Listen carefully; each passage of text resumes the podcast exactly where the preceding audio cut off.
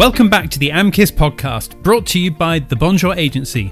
This is the podcast to find out more about the people behind AMCIS as we hear from member schools and the AMCIS board themselves. And in this episode, we're hearing from David Milner from Sedbergh School.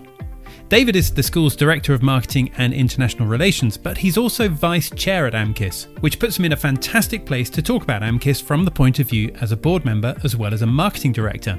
We're about to discover what David was doing before working at Sedbergh, how he sometimes answers the phone at 3am with his international recruitment hat on, and even what business he started when he was 14 years old. I don't think you'll guess what that was either. But naturally, we also get to hear how David feels about the annual conference in May and why he's looking forward to it, along with why it's perfect for people who've never been before. So let's jump into this episode right now with David Milner, Vice Chair at AMCIS and Director at Sedbergh. David, thank you for being here and welcome to this episode of the podcast. How are you doing today? I'm really well, Simon. And thank you for having me on this, on one of your podcasts. It's, it's great to be involved a busy day, really busy day as always at, at Sedbergh School, working on our exciting plans for the International Summer School in July and August. But things are looking really, really good. So exciting times. Now, you say it's a busy day. I think most of the marketing people that are listening to this right now, marketing and, and, admissions people, they'll probably think every day is busy for anyone that's involved in marketing and, and admissions. Is it always just as busy for you? It is. It does. It doesn't stop. I must say, it, it feels sometimes like a twenty four seven operation dealing with admissions, dealing with marketing, with with uh, different markets from all around the world. One minute you could be talking to someone in the UK or in, in France or in Germany, and then your phone may ring at three or four o'clock in the morning, and it be a prospective family or or an agent calling from China. So it is. It's a busy time, and no day is really quiet. But what is fantastic is every day is different. Uh, mm. And I think that's something that's quite special within the education sector. So, how do you handle it then when someone does call you at three o'clock in the morning? good, yeah, good question. Fortunately, that's very rarely a video call. So it's all right to just pick up and uh, have an audio conversation with them. I, I do think it's important to actually answer these calls. Obviously, there's sometimes when I am on holiday, I, I will I will have it actually switched off or, or set as busy so calls won't come through. But agents these days and also parents, they want answers straight away. And it, it's important, certainly from those markets. And as things become even more competitive, to actually look at how that parent, look at how that agent may be feeling to make it easier for them. Mm. And if it is, if it does mean taking a phone call early hours of the morning, then then that's not a problem. But also, a lot of events that happen, like Chinese, Hong Kong based events, they will start very early in the morning. So you kind of get used to it. But they are your your video sort of webinars where at least the, the minimum you can get away with is top half, blazer and shirt and tie. But yeah. So tell me then how you manage that balance between downtime and work time, because I'm just thinking that people might be listening to this thinking, gosh, you know, I, I need to be able to switch off in the evenings. I need to be able to put my phone on airplane mode when I get to seven o'clock, I'm at home, or at least when I go to sleep. How do you get that balance right? it's a strange one. I've, I've got quite a few commitments um, outside of work. So, not just Sedbergh School, I'm also vice chair of AMCIS. I've just actually become a governor at, a, at another school in the north of England. So, I do have a lot of other commitments, which I have to also prioritize when, when, when I need to. However, I think it's slightly different in my position because I, like many others, I really, really love my job. So, on an evening, me looking at emails, me designing a brochure, I don't see it as work. It's something that I thoroughly enjoy. I support startup businesses. I do a lot of design work for them. I've got my own personal interests as well in business and in housing development and so on. So I do balance an awful lot, but because I really love my job, really love working in in the education sector, I kind of don't see it as work. Certainly on an on an evening. Mm. But I do have plenty of time on weekends when I'm I'm walking the fells with my partner. She understands how busy I am because she's a head teacher herself. So she has uh, huge demands, and we live separate. We live separately as well, which I think kind of makes it that little bit easier to get away with working on an evening. yeah, no, I'm sure that you're right. I'm sure that you're right. Okay, let's jump back in time a little bit. I'd love to understand a bit about where you went to school. Unless I'm mistaken, I'm picking up a bit of a Geordie accent there. Yes, yeah, yeah, you're correct. So I went to a state school in, in Gateshead. So I'm, a, I'm originally from the, the northeast of England. And then went to university at, at Northumbria uh, University, the business school there, did a degree in business with marketing. And after that, that was the challenging time for everyone, I think. It's, well, what do I do next? I had my own business when I was 14, but I didn't have the work experience in terms of working for someone else. Mm. So hmm. I actually had to go out and seek work experience to try and Im- improve my employability skills more than anything else. And I ended up working voluntary at a, at a college in the in the northeast of England, supported by the head of marketing there, promoting the college, which was a, a great great step for me and and my boss at the time I'm still very close to and can only thank her for everything, all the skills that I developed under her her watch.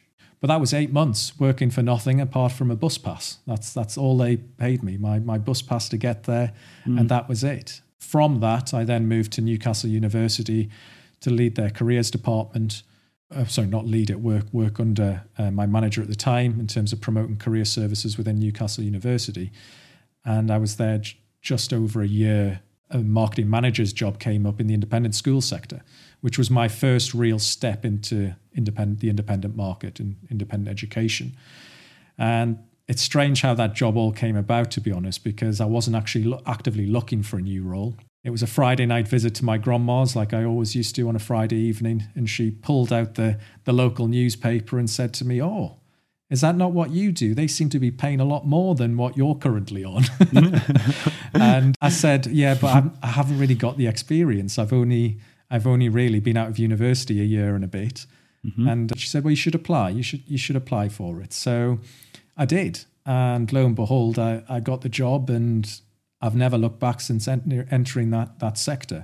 Moving on from from that particular school, which was just a day school, the deputy head there at the time then became headmaster at a day and boarding school in Cumbria, mm-hmm. and asked me to move over and whether I'd be happy leading the marketing at his at his new school, which obviously I jumped at that offer.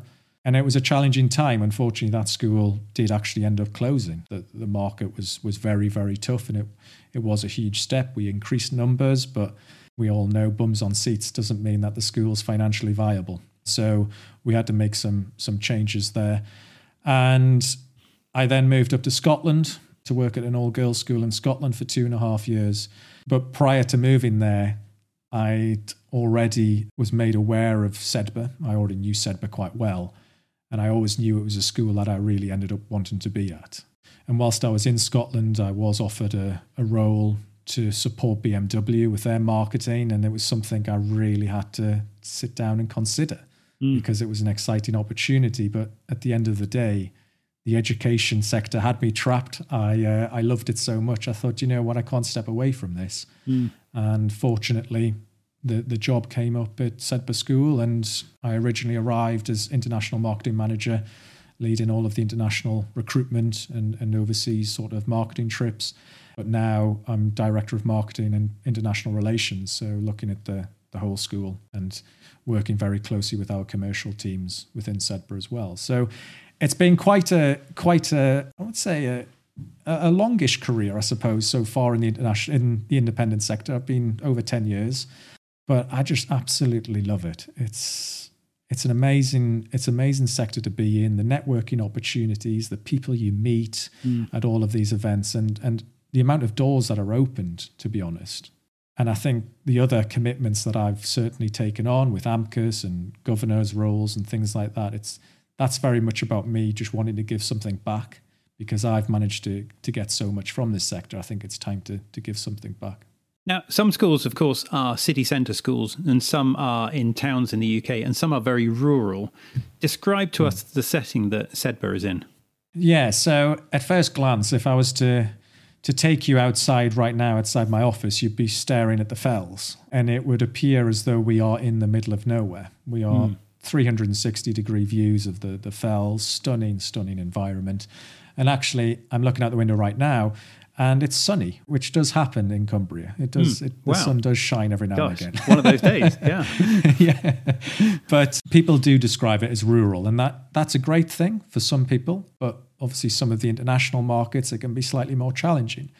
However, being classed as rural, we, we are actually fairly accessible. So we're only 10, 15 minute drive to the M6, which is then obviously, as you know, connects the, the, the south to the north. But also, we're only an hour and a half from Manchester Airport. We've got a train in Oxenholme, right in the heart of the Lake District, which gets us to directly into London within two and a half hours. So you can find me in London two or three times a month uh, for meetings. So it's it's actually really really accessible, and I think because of COVID as well, we've seen more and more people relocate to more rural areas, mm.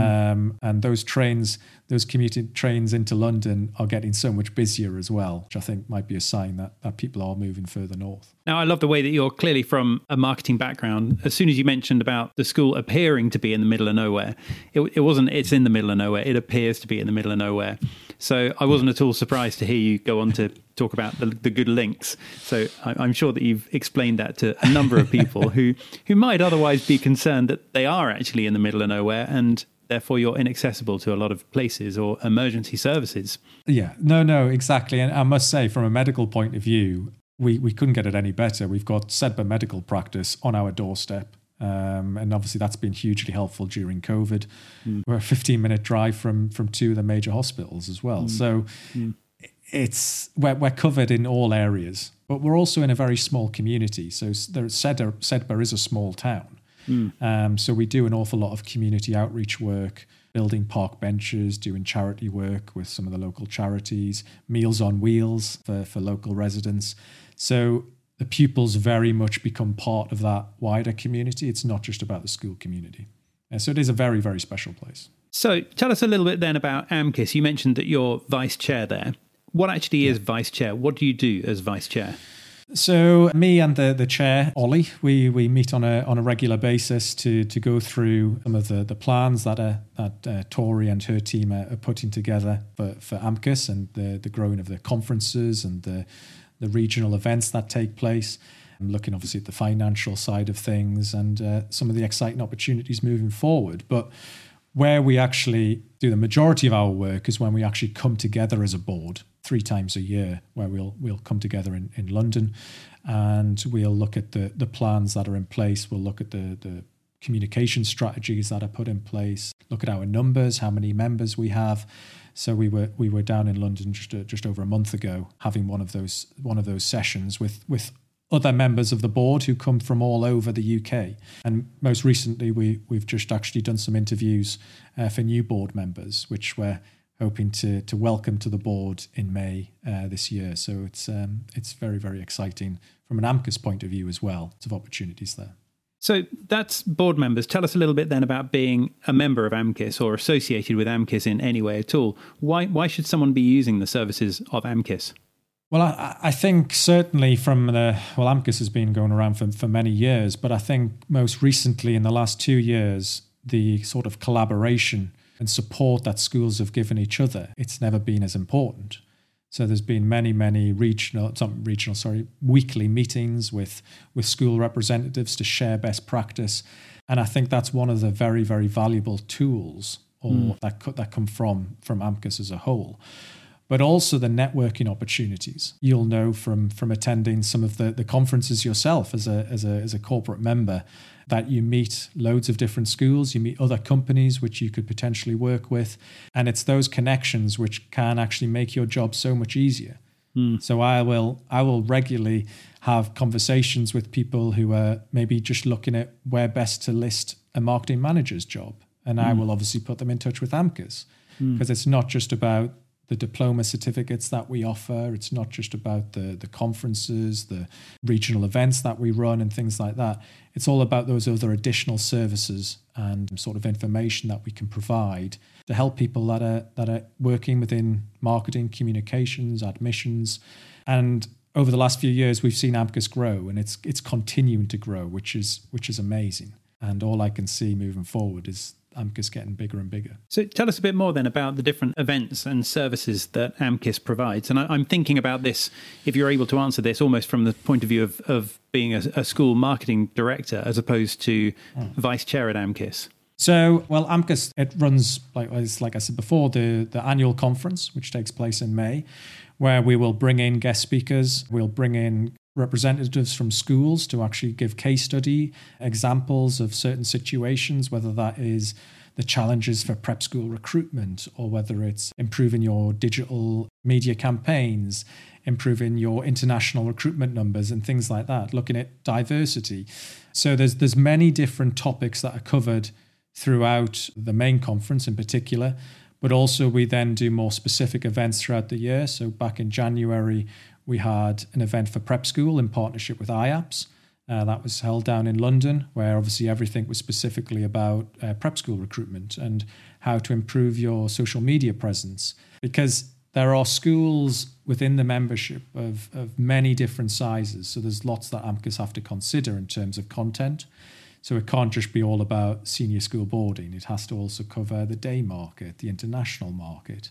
So, in terms of resources that are available, the AMCIS team do a fantastic job looking at the ISC data, looking at the international data with working closely with other other organizations which can be shared with all of its member schools. But I think what they do very well is is is also the diplomas and the certificates that are on offer. So these are specific courses that people can actually sign up for and get an official qualification through AMCIS, which is recognized now by many many schools. You will you will see, for example, on on job adverts for marketing roles, admissions roles, where they look at desirable qualifications, not just marketing, but also an, an AMCIS qualification is generally on that list as well, which is mm. which is really really good, and that's why we see our our courses and our diplomas selling out in terms of Uh, participants. So, for someone listening to this who maybe is working in marketing, maybe they've never worked in a marketing position in a school before, or maybe they have, but they've never been to the AMCIS conference, they might be feeling slightly, well, almost intimidated about coming along, thinking that everybody knows everybody and that that they're going to turn up and actually not know anybody. What would you say to someone like that who's possibly looking into it, quite keen on coming, but feeling a bit apprehensive? Yeah, there's absolutely nothing to worry about at all. Um, I'm glad you said we do have, a, yeah, we have a we have a part uh, right at the start actually of the conference where we there's a more uh, a less inf- less formal, sorry, uh, introduction where we come together for a few drinks. And that's people that are new to the sector because there are many, many people joining from different backgrounds, and anyone's welcome to join that. But that's just an opportunity to meet people that are either new to the sector or new to the conference itself and have never been before. So you will meet people straight away and just have a have a casual glass of wine or a gin and tonic or or whatever your fancy is. It might be a glass of water. Who knows? And that's a very soft sort of introduction to to the couple of days ahead in terms of all of the different courses, all the different talks that are on offer, and the breakout sessions, which are which are really really good. But yes, I, I definitely encourage people that are new to the sector to come to these sort of events, not just the main conference, but also join in the networking bubble groups that are on offer through AMCIS, because you will actually then build a small group of, of representatives from different schools. They may be competitors, they may be they may not be competitors, but people you can reach out to. Should you have a question, I don't know, about visas or about or has this what's this software like? Do you recommend using this software? Do you have any experience?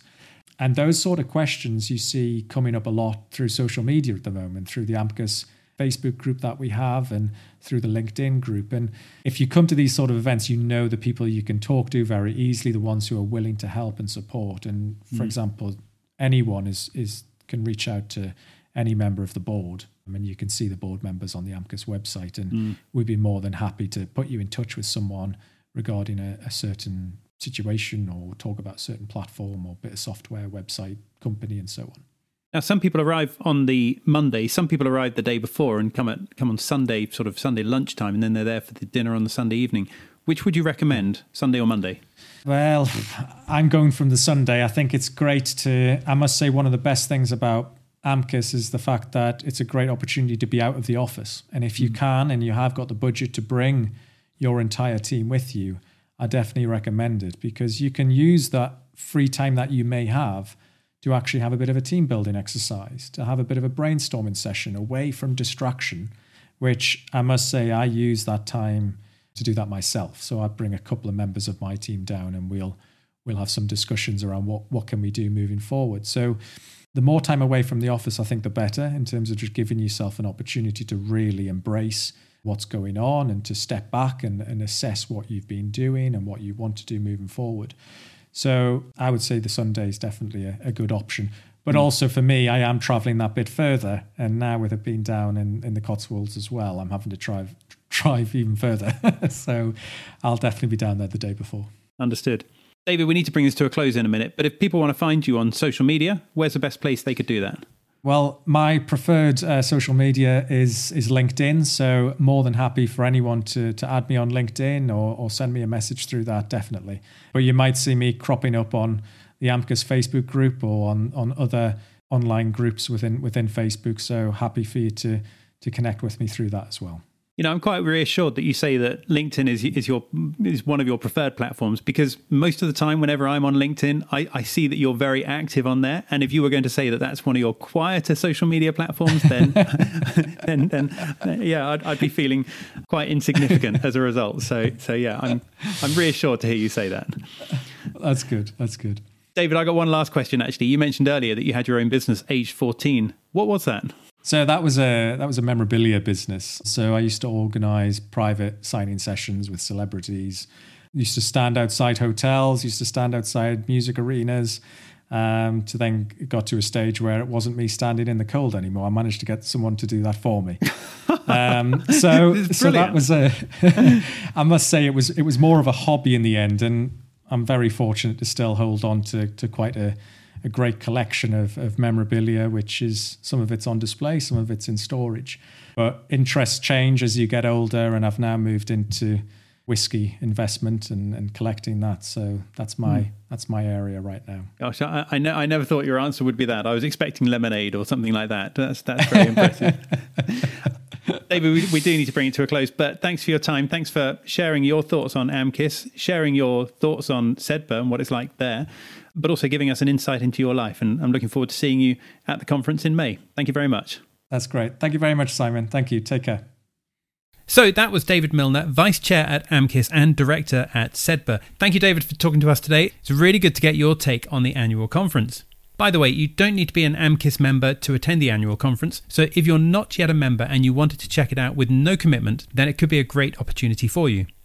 Now, this podcast is brought to you by the Bonjour Agency. We provide podcasts for school marketing. That means that your school could have its own podcast as a way of connecting with your school community, such as current parents, pupils, staff, and your alumni network. Deeper connections ultimately lead to more prospective parents, and that's never a bad thing. To find out more, just visit thebonjouragency.com or you can ask Tori, and I'm sure that she'll put you in touch with me. I'm Simon Jones. But that's enough about us. Thank you for listening to this episode. The next one will be out soon, so make sure you follow or subscribe so that you don't miss out. And we look forward to seeing you next time. Bye for now.